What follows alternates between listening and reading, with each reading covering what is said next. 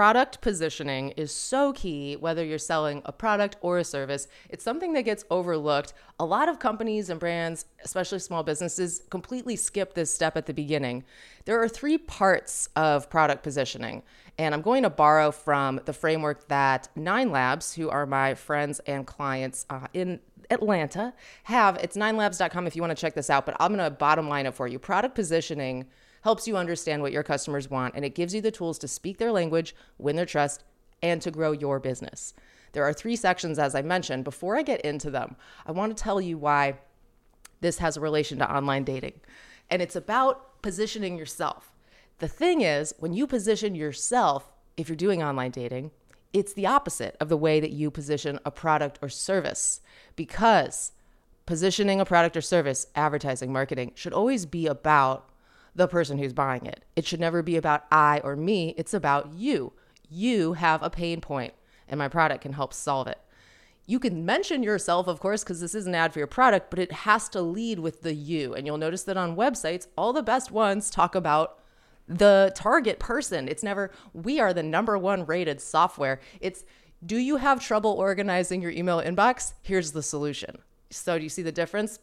I'm going to tell you a personal story that has to do with online dating and my parents, in fact, after I give you these three sections of the powerful positioning that you can accomplish in a, as little as one week if you hire Nine Labs. This is not an ad for Nine Labs, by the way. I just am borrowing some of the copy from their page and, of course, want to give them credit.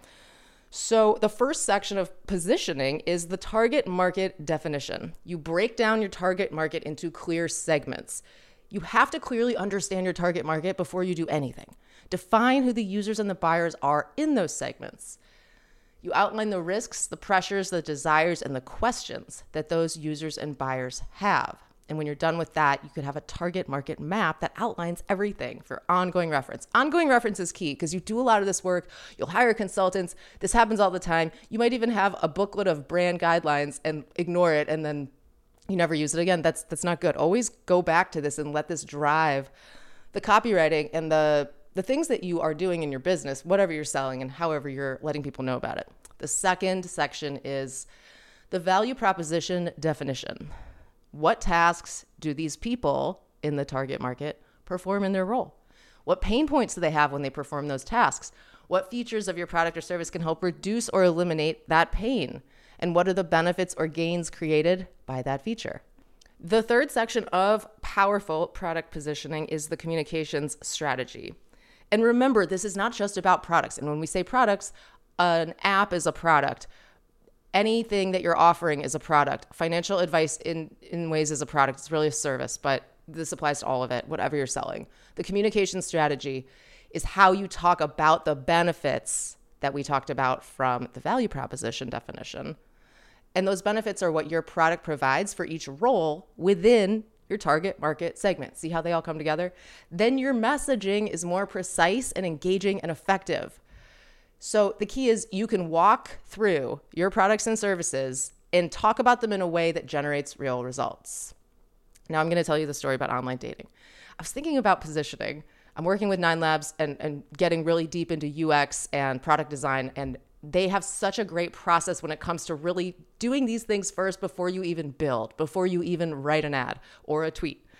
And I thought, you know, there's a lot that people have in common with brands. I would say everyone is a brand in many ways.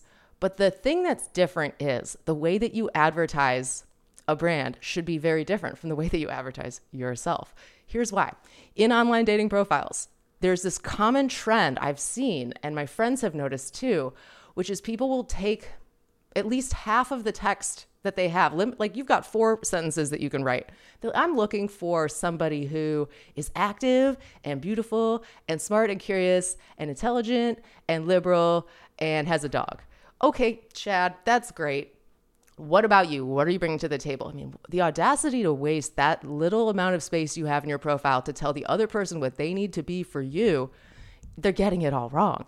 This is an ad for you unlike a website or any advertising that's for a product or service. That should always be about the end user or the customer or the client, at least first and foremost. Sure, you can say, we are the number one rated financial advice in St. Louis. Uh, but you don't lead with that. You lead with, do you need help planning for retirement? Are you worried you won't have enough money? Do you not even know what an estate plan is? Then you could tell them we're the number one financial advice firm in the area and here are the testimonials, etc. It's different.